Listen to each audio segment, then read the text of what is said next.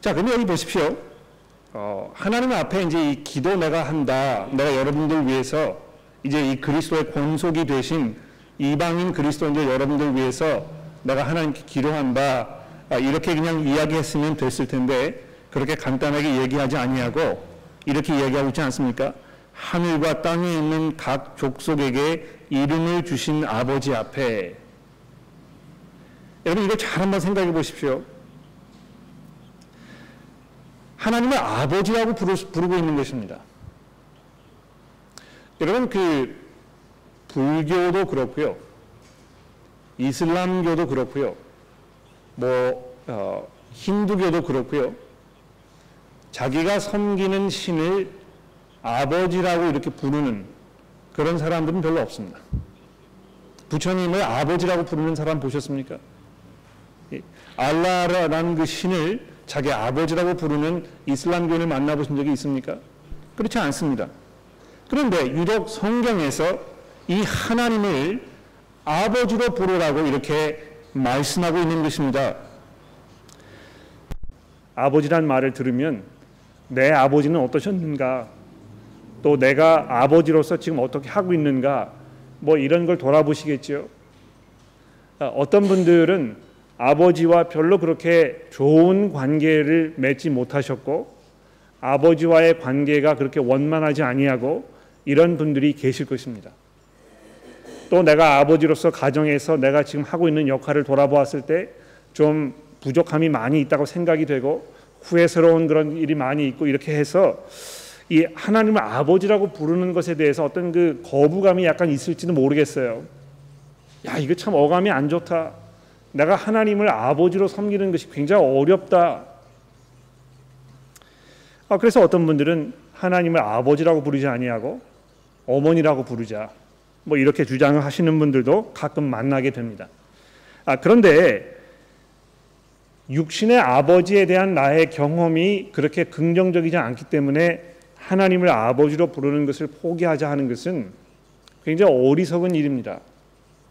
오히려 우리가 이 하나님의 아버지 되심을 보면서 육신의 아버지가 하실 수 없었던 그것을 우리가 더더욱 하나님께 바라게 되고 하나님께 의지하게 되는 것입니다. 또 아버지로서 살고 계시는 여러분들도 하나님 아버지께로부터 내가 아버지로서 어떻게 해야 될 것인가를 우리가 보고 배우고 이해하게 된다는 것이죠. 그래서 하나님 아버지께 지금 이 기도하고 있는데요. 그냥 아버지라고 부르지 아니하고 뭐라고 되어 있습니까? 하늘과 땅에 있는 각 족속에게 이름을 주신 아버지라고 이렇게 말씀하고 있습니다. 아, 여러분 그 이름을 이렇게 주는 그 행위 아, 이것은 뭐 그 우리 한국 문화에도 이제 그런 그 성향이 굉장히 강한데요. 내가 자식을 낳으면 내 자식에게 아버지가 이름을 주지 않습니까? 내 자식이기 때문에 내가 낳은 자식이기 때문에 그래서 내가 아버지로서 어떤 그 권위가 있고 내가 이 자식을 다스리고 가르치고 양육할 수 있는 아, 그런 책임과 권리가 있기 때문에 이름을 주는 것입니다. 그래서 아, 누구에게 이름을 준다는 이 행위는요. 하나님께서 가지고 계시는 그 창조주로서의 그 권세와 그분의 그 능력과 그분의 이 다스림 이런 것들을 지금 다 얘기하고 있는 것입니다. 아마 여러분 그거 아실 거예요. 밤하늘에 떠 있는 그 많은 별들이 있는데 아, 누가 어떤 그 천문학자가 밤하늘을 보다가 예전에 미처 발견하지 못한 어떤 행성을 딱 보게 되면 내가 이 행성을 발견했다고 발표를 하지 않습니까? 논문을 쓸 때 그 처음 그 행성을 발견한 그, 아, 아, 그 천문학자의 이름을 그 별에게 주는 것입니다. 왜 그렇습니까? 발견한 것이기 때문에. 마찬가지로 이 하나님께서 지금 이 땅에 있는 모든 족속에게 모든 사람들에게 이름을 주셨다는 이것은 바로 그분께서 이 온 세상을 통치하고 계시고 다스리고 계시는 권세와 권능이 충만하신 그러나 사랑으로 가득하신 이 아버지이심을 지금 우리에게 말씀하고 있습니다. 더 나아가서 이 아버지의 이 영광의 풍성함을 따라 내가 하나님 앞에 기도한다 이렇게 이야기하고 있지 않습니까? 16절에 보십시오. 그의 영광의 풍성함을 따라 하나님께서 자기의 간구를 들으시고 이것을 우리에게 허락해 주실 수 있는 그런 권세와 능력이 있는 사랑이 많으신 그런 아버지이실 뿐만이 아니고 그분의 그 영광의 풍성함을 따라서 우리에게 가장 좋은 것을 주실 수 있는 그 아버지라고 이렇게 먼저 하나님을 설명한 후에 이제 무엇을 기대하고 기도하고 있는지를 그 다음 부분에 설명하고 있습니다. 16절에 보십시오. 뭘 기도하고 있습니까? 사도 바울이 지금 이 이방인 성도들을 위해서 무엇을 기도하고 있습니까? 그의 영광의 풍성함을 따라 그의 성령으로 말미암아 너희 속 사람을 능력으로 강건하게 하시오며 첫 번째 강구죠. 성령의 능력으로 말미암아 너희 속 사람을 능력으로 강건하게 하시오며 10절에 보십시오. 믿음으로 말미암아 그리스도께서 너희 마음속에 계시게 하옵고 또 너희가 사랑 가운데 뿌리를 받고 터가 굳어져서 능히 모든 성도와 함께 지식에 넘치는 그리스도의 사랑을 알고 그 너비와 길이와 높이가 높이와 깊이가 어떠함을 깨달아. 자 이렇게 바울 사도가 지금 이방 사람들 이방인 그리스도인들 위해서 하나님 앞에 간구하는 이 간구의 내용이 16절부터 19절에 담겨져 있습니다. 아, 여기 보시면 우선 그 속 사람이 능력으로 강건하게 되는 것에 대해서 말씀하고 있죠. 여러분 이 속 사람, 아, 이겉 사람과 속 사람이 있지 않습니까? 예, 이겉 사람은요 날이 가고 시간이 갈수록 점점 점점 아, 나이가 들어가고 힘을 잃어가고 보잘것없게 보여지고 이렇게 되어 있습니다. 그러나 하나님께서 그 말씀으로 거듭나게 하셔서 이 영생을 주신 우리의 이 속 사람은 날이 갈수록 변화되고 새로워지고 강건해지는 것입니다. 아, 그래서 여러분 그 고린도 후서에 있는 말씀에도 보면 이런 말씀이 있죠. 그러므로 우리가 낙심하지 아니하노니 우리의 겉 사람은 낡아지나 우리의 속 사람은 날로 새로워지는도다. 아, 그런데 이 사도 바울이 우리의 이 속 사람이 하나님의 그 능력으로 점점 점점 더 강건해지기를 하나님 앞에 기도하고 있습니다. 그 어떻게 되는 것이 어, 하나님 이그속 사람이 강건하게 되는 것입니까? 예. 아, 그것을 바로 그 다음에 이제 보충 설명을 하고 있는 것입니다. 이 속 사람이 강건하게 된다는 것은요. 그리스도께서 너희 마음 속에 계시는 것, 그런 삶을 사는 것, 이것을 말하는 것입니다. 예, 우리의 속 사람이요, 겉 사람은 늙어가고 쇠퇴해서 보잘것 없어지지만 속 사람이 강건해지는 것은 이 그리스도께서 우리의 마음 가운데 거하셔서 그런 상태로 우리가 살아가는 것, 지금 이것을 말한다는 것입니다. 어, 제가 그 금요일 날 저녁에 리더분들 다 이렇게 모아놓고 아, 거기 훈련하는 그 자리에서 리더분들에게 제가 이제 그렇게 말씀을 드렸어요. 어, 이 그리스도께서 너희 마음에 거하게 계시옵고 하는 이 내용은 아, 성령으로 말미암아 우리 속 사람이 강건하게 되었을 때 일어나는 그 결과다. 어떤 그 원인과 결과의 관계라고 이렇게 설명을 제가 드렸었는데 어, 집에 이제 들어가 가지고 금요일 날 저녁 그리고 어제 하루 종일 이 본문을 다시 돌아보면서 아, 제가 좀 수정해야 되겠다 그런 것이 아니구나 아, 이것을 아, 마음 속에 먹게 된 것입니다. 아, 제가 좀좀 전에 말씀드린 대로 속 사람의 속 사람이 능력으로 강건하게 되는 것은 다시 말해서 그리스도께서 우리 마음 속에 거하시는 상태를 말한다는 것입니다. 아, 여러분 그 그리스도께서 우리 마음 속에 계신다는 것 그거 한번 생각해 봅시다. 그리스도께서 여러분의 마음 가운데 지금 거하고 계십니까?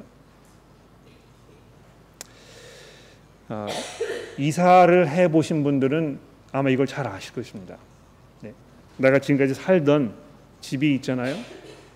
거기서 짐을 다 싸가지고 이제 새로 장만한 이제 집에 들어가게 돼 있습니다. 그렇죠? 근데 그 새로 집에 들어가는 그 집에 이렇게 가기 전에 어떻게 합니까? 가서 청소하고 고치고 내가 살 수 있을 때만큼 내 마음에 맞게 내 취향에 맞게 이걸 다 바꾸잖아요. 그렇지 않습니까? 이건 뭐 들어가서 전세를 살거나 잠시 있다가 갈 거면 그냥 뭐 있는 대로 사는 것이죠. 그러나 내가 예전 집을 처분하고 이제 새 집으로 들어가게 되면 이것이 이제 내가 살 곳이기 때문에 내가 원하는 대로 이것을 고치게 되는 것입니다. 예수 그리스도께서 내 마음 속에 들어오셔서 내 안에 거주하시게 되면 그리스도께서 어떻게 하시겠습니까? 그냥 뭐 이 한 구석에 이렇게 쭈그리고 앉으셔가지고 그냥 있는 대로 살지 이렇게 하시겠습니까? 그렇지 않습니다. 그분께서 여러분의 마음 가운데 제 마음 가운데 들어오셨을 때는요 이것을 다 뒤집어 엎으시는 것입니다. 그냥 우리가 평소에 살던 그대로 살도록 그리스도께서 내버려 두지 아니하시는 것입니다. 우리의 못된 습성을 고치시고 우리의 잘못된 습관들을 수정하시고 우리가 그리스도의 제자로서 예수 그리스도를 나의 구주로 섬기시는데 합당하도록 그분께서 우리의 마음 가운데 강하게 작용하고 계시는 것입니다. 그래서 이 속 사람이 성령의 능력으로 말미암아 변화되고 새로운 가치관을 갖게 되고 새로운 것을 추구하게 되고 새로운 모습으로 정말 그리스도를 내 주로 고백하는 이런 삶을 살게 된다는 것입니다. 더 나가서 그 다음 부분을 보십시오. 17절에 믿음으로 말미암아 그리스도께서 너희 마음에 계시게 하옵시고 너희가 사랑 가운데서 뿌리가 박히고 터가 굳어져서 능히 모든 성도와 함께 지식에 넘치는 그리스도의 사랑을 알고 그 너비와 길이와 높이가 깊이가 어떠함을 깨닫게 되기를 내가 기도한다고 얘기합니다. 여기 그 사랑 가운데 뿌리가 박히고 터가 굳어져 하는 것은요 어떤 사랑을 말하는 것이겠습니까? 예. 아, 하나님의 사랑을 말하는 것입니다. 특히 예수 그리스도를 통하여 우리에게 나타난 이 하나님의 엄청난 그 사랑 여기에 우리가 이 뿌리를 내리고 거기에 굳건하게 세워지는 그 지금 그리스도인의 삶을 말하는 것입니다. 우리가 이 하나님의 그 사랑 안에 털을 뿌리를 받고 터가 굳어지게 되어서 그 결과로 우리가 뭘 얻을 수 있습니까? 그리스도의 사랑을 알게 되는 것입니다. 그런데 여기 보십시오. 이 그리스도의 사랑을 알고 이렇게 그냥 지나갔으면 또 뭐 큰 문제가 되지 않을 것 같아요. 그런데 사도 바울이 구태요. 이 그리스도의 사랑의 그 너비와 그 길이와 그 높이와 또 그 깊이에 대해서 말씀하고 있습니다. 여러분 이 하나님의 그 사랑 예수 그리스도를 통해서 우리에게 나타난 이 하나님의 사랑의 그 넓이가 얼마나 넓습니까? 예, 이 모든 세상에서 각양 각 족속의 사람들을 그리스도의 이 복음으로 다 부르시는 그 하나님의 넓으신 그 사랑을 생각해 보십시오. 그분의 그 사랑의 길이가 얼마나 넓은 것입니까? 창세 전부터 여러분과 저를 하나님의 백성으로 삼기 위하여 예정하셨던 그 하나님의 넓으신 그 깊으신 사랑 그리고 영원토록 자기의 소유를 삼으신 이 하나님의 사랑의 그 길이 하나님의 사랑의 그 높이는 얼마나 높은 것입니까? 예. 이 죄악의 구렁텅이에서 죽음의 이 그 절망적인 상황 가운데 놓여 있던 여러분과 저를 끄집어 내셔 가지고 예, 하나님의 보좌 우편에 앉으시는 이 그리스도의 놀라운 그 사랑의 높이 그리고 그분의 그 깊은 사랑 우리가 말로 형연하기 어려운 설명하기 어려운 그런 하나님의 사랑을 여러분들이 깨달아 알게 되기를 원한다고 지금 사도 바울이 이야기하고 있는 것입니다. 아, 여러분 우리가 예수를 믿으면 아, 그리스도의 사랑을 알게 됩니다. 그렇죠? 아, 얼마나 하나님께서 그리스도를 통하여 나를 사랑하셨는지, 그리스도께서 우리를 얼마나 귀하게 여기셔서 자기의 목숨을 내어 놓으셨는지 우리가 이것을 알기 때문에 지금 그리스도인이 된 것 아닙니까? 그런데 거기에 더해서 사도 바울은 지금 그 그리스도의 사랑을 더 깊이 깨닫게 알게 되기를 원한다고 지금 기도하고 있는 것입니다. 아, 아마 이렇게 설명을 조금 드리면 될 것 같아요. 어, 제가 이제 그 어, 여러분 뭐 잘 아시다시피 제가 축구 경기 보는 걸 굉장히 좋아하거든요. 아, 제가 저희 딸 아이에게 이 축구 경기의 그 아름다움, 그 예술적인 그런 그, 아, 그 내용 이런 거를 좀 설명하려고 아, 세상에서 축구를 가장 잘한다고 하는 리오넬 메시라는 선수가 있습니다. 아마 아시는 분도 계실 거예요. 이 사람은 뭐 이 축구의 신이라고 부르는 사람입니다. 그렇죠? 그래서 이 딸아이를 앉혀놓고 이 아이에게 이 리오넬 메시 선수가 경기하는 것을 유튜브에서 찾아가지고 야 이거 봐라 얼마나 잘하느냐 이걸 이제 제가 설명해 주려고 어, 얼마나 노력을 많이 했는지 모릅니다. 아 근데 딸아이는 이제 제 옆에 앉아가지고 이제 그걸 보면서 마음은 이제 다른 데 가 있는 거예요. 아, 이걸 좀 이해해 줬으면 좋겠는데 아, 이게 전달이 안 되는 것입니다. 근데 이 딸아이가요, 그 리오넬 메시라는 선수의 이름을 들어서 알고 있어요. 뭐 인터넷을 봤는지 뭐 어떻게 했는지 이 선수가 정말 훌륭한 선수라는 것은 자기도 알고 있는 것입니다. 심지어는요, 아, 이 선수가 연봉이 얼마인지도 알고 있더라고요. 너 어떻게 아느냐 그랬더니 아 그거 뭐 인터넷 다 뜨는데 그거 뭐 대단합니까? 이렇게 저한테 얘기를 한 것이죠. 아, 얼마나 이 선수가 그 자기가 속해 있는 이 바셀로나라는 그 팀의 중요한 선수인지 아, 전무후무한 그런 선수인지 이런 거를 알고 있습니다. 그러나 정말 그 선수가 얼마나 이 신기에 가까운 그런 기술을 가지고 있는 선수인지 그 선수의 그 테크닉이 그 선수의 이 절묘한 그런 모든 것들이 얼마나 대단한 것인지 이거 보면 볼수록 거기 빠져들게 되는 것이거든요. 아, 우리가 하나님의 사랑을 알고 있습니다. 그러나 그 하나님의 사랑이 점점 점점 우리의 삶 속에 깊이 자리하고 그것이 얼마나 놀라운 사랑인지 이것이 얼마나 깊은 사랑인지 이것을 깨달아 알게 되면 될수록 우리 마음속에 어떤 변화가 일어나겠습니까? 19절 말씀해 보십시오. 하나님의 모든 충만한 것으로 너희에게 충만하게 되기를 내가 간구한다고 얘기합니다. 아, 여러분 그 아, 우리가 그리스도인답게 살기 위해서 어떻게 하면 되겠습니까? 네. 아, 어떤 분들 뭐 산에 올라가셔가지고 40일 금식기도 하시면서 정말 자기의 어떤 그 몸을 수양하고 마음을 수양하고 이렇게 합니다. 또 교회에서 열심히 봉사하시고 뭐 이 성경을 많이 읽으시고 내가 정말 그 그리스도인답게 살기 위해서 이 발버둥을 치는 것이죠. 그런데 사도 바울이 지금 우리에게 말씀하고 있는 여러분과 제가 그리스도인답게 하나님의 충만하신 것으로 충만하게 되는 그 자리에 나가기 위해서 필요한 것은 딱 한 가지라는 것입니다. 무엇입니까? 예수 그리스도의 그 사랑을 이해하는 것입니다.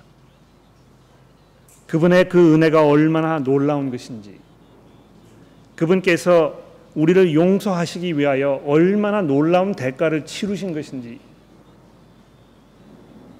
죄인이었던 우리가 죄의 용서를 받고 값없이 그 하나님의 은혜의 보좌 앞에 나아가서 하나님의 자녀가 되게 되는 이 놀라운 사랑이 얼마나 엄청난 것인지를 우리가 이해하게 되면 될수록 우리는 하나님의 충만하신 것으로 점점 충만하게 되어 간다는 것입니다.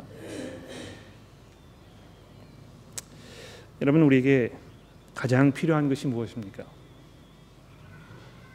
여러분 여러분의 삶을 돌아보시면서 지금 내가 정말 필요하다고 내게 절박하게 느껴진다고 하시는 그런 중대한 이슈가 분명히 있을 것입니다. 내가 지금 이 상황에서 내가 고민하고 있는 이런 이슈를 놓고 내가 어떻게 해야 될 것인가를 하나님께 간구하고 계실 것입니다.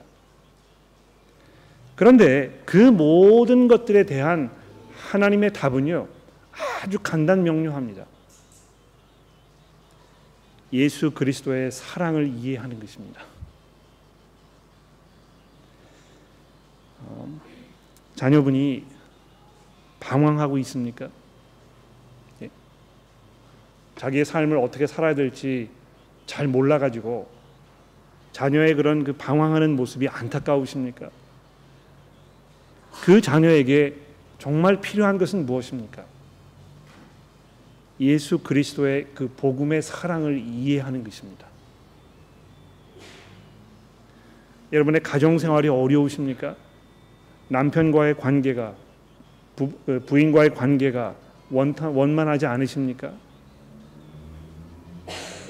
여러분의 경제적인 상황이 어려우십니까? 건강에 어려움을 느끼고 계십니까? 아마 이런 그 긴박한 상황 속에서 이 뭐이 뭐 이 그리스도의 사랑을 이해한다는 것이 과연 내게 무슨 변화를 가져다 줄까 이렇게 약간 회의적인 그런 마음을 드시는 분들이 아마 분명히 있을 것입니다.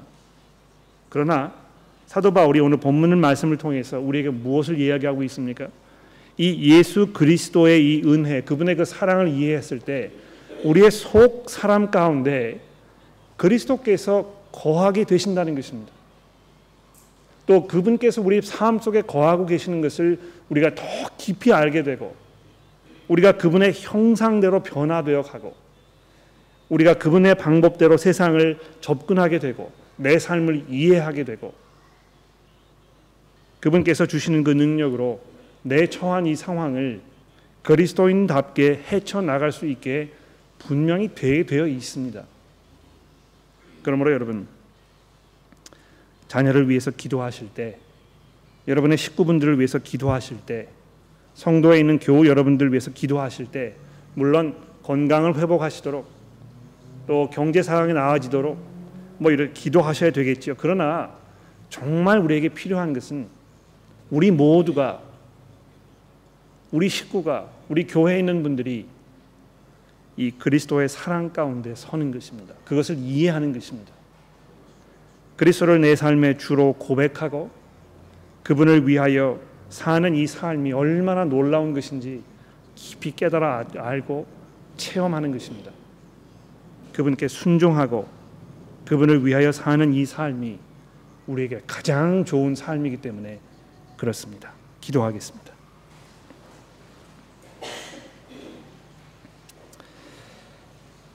하나님 아버지 아,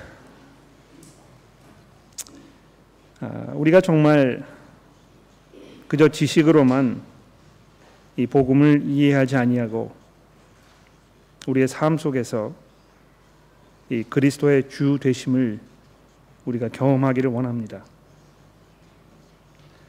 하나님 저에게 아, 변하지 않으려는 그런 아, 고든 마음과 못된 습성들을 버리게 하시고 아, 주께서 우리 삶 속에 일으키시려는 그 복음의 놀라운 변화들을 우리 삶 속에 믿음으로 받아들이며 우리가 날마다 주를 우리의 주인으로 고백하는 가운데 우리가 능력으로 우리의 삶을 살아갈 수 있게 되기를 이 시간 하나님 앞에 간절히 기도합니다. 하나님 저희들의 삶 속에 아, 정말 긴박하고 어려운 그런 문제들이 산재해 있습니다. 그러나 그런 모든 어려운 일들과 상황 속에 대한 하나님의 궁극적인 대답이 우리 주이신 예수 그리스도 그분의 사랑 안에 있음을 기억하게 하시고 저희가 날마다 날마다 그 믿음 위에 서며 우리의 삶 속에 주 되심을 우리가 고백하는 믿음 가운데 자라가도록 저희를 도와주시기를 우리의 구주이신 예수 그리스도의 이름으로 간절히 기도합니다.